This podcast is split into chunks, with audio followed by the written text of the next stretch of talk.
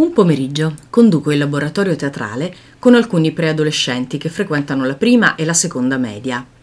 Visto che è già un po' di tempo che lavoriamo insieme, abbiamo già sperimentato il corpo, lo spazio, la voce nella relazione con l'altro in vari modi. Siamo dunque pronti a improvvisare.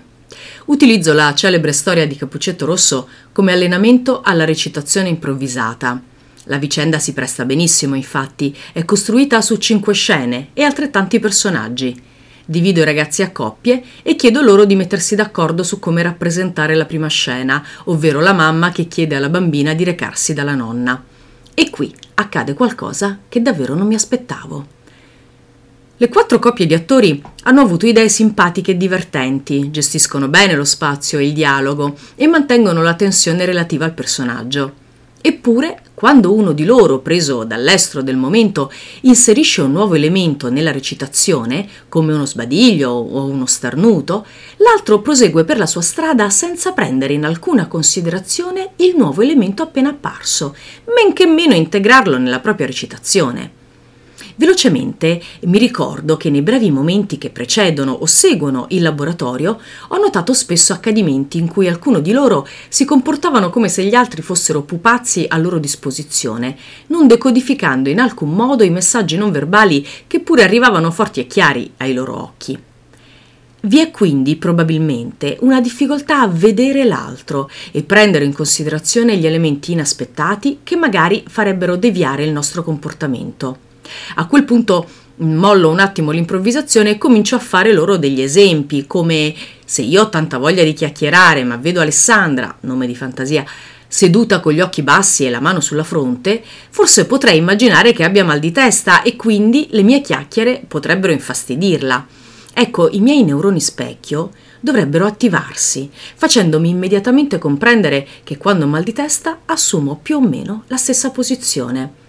Però è chiaro che se sono troppo presa da me stessa e considero gli altri solo come accessori, come una sorta di pianeti satellite, i miei neuroni specchio non saranno in grado di attivarsi e anche se lo fossero, tale informazione non mi può certo arrivare forte e chiara tanto da modificare il mio comportamento.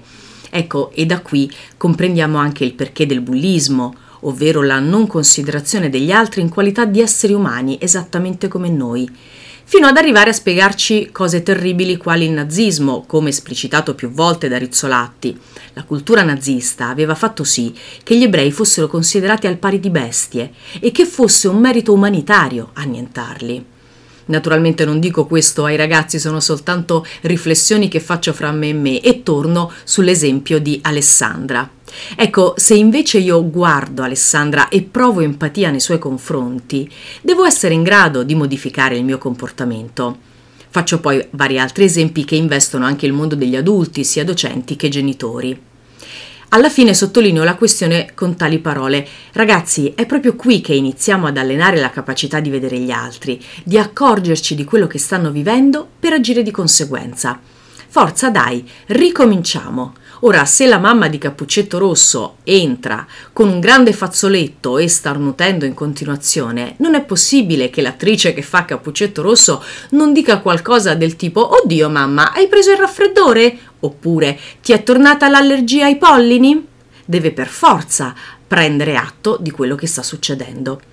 Ecco, riprendiamo quindi l'improvvisazione di Capuccetto Rosso con vari el- altri elementi nuovi che stavolta bisogna tenere in considerazione.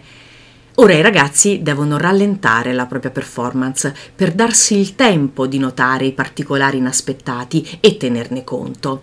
Stanno iniziando a vedere e a integrare. Di certo, rifletto fra me successivamente, l'estrema velocità e lo stare sempre sul pezzo a cui ci abituano i ritmi frenetici delle nostre metropoli non aiutano l'osservazione, l'ascolto, il perdere tempo per la costruzione di rapporti veri e profondi. Meno male allora che c'è il teatro ragazzi.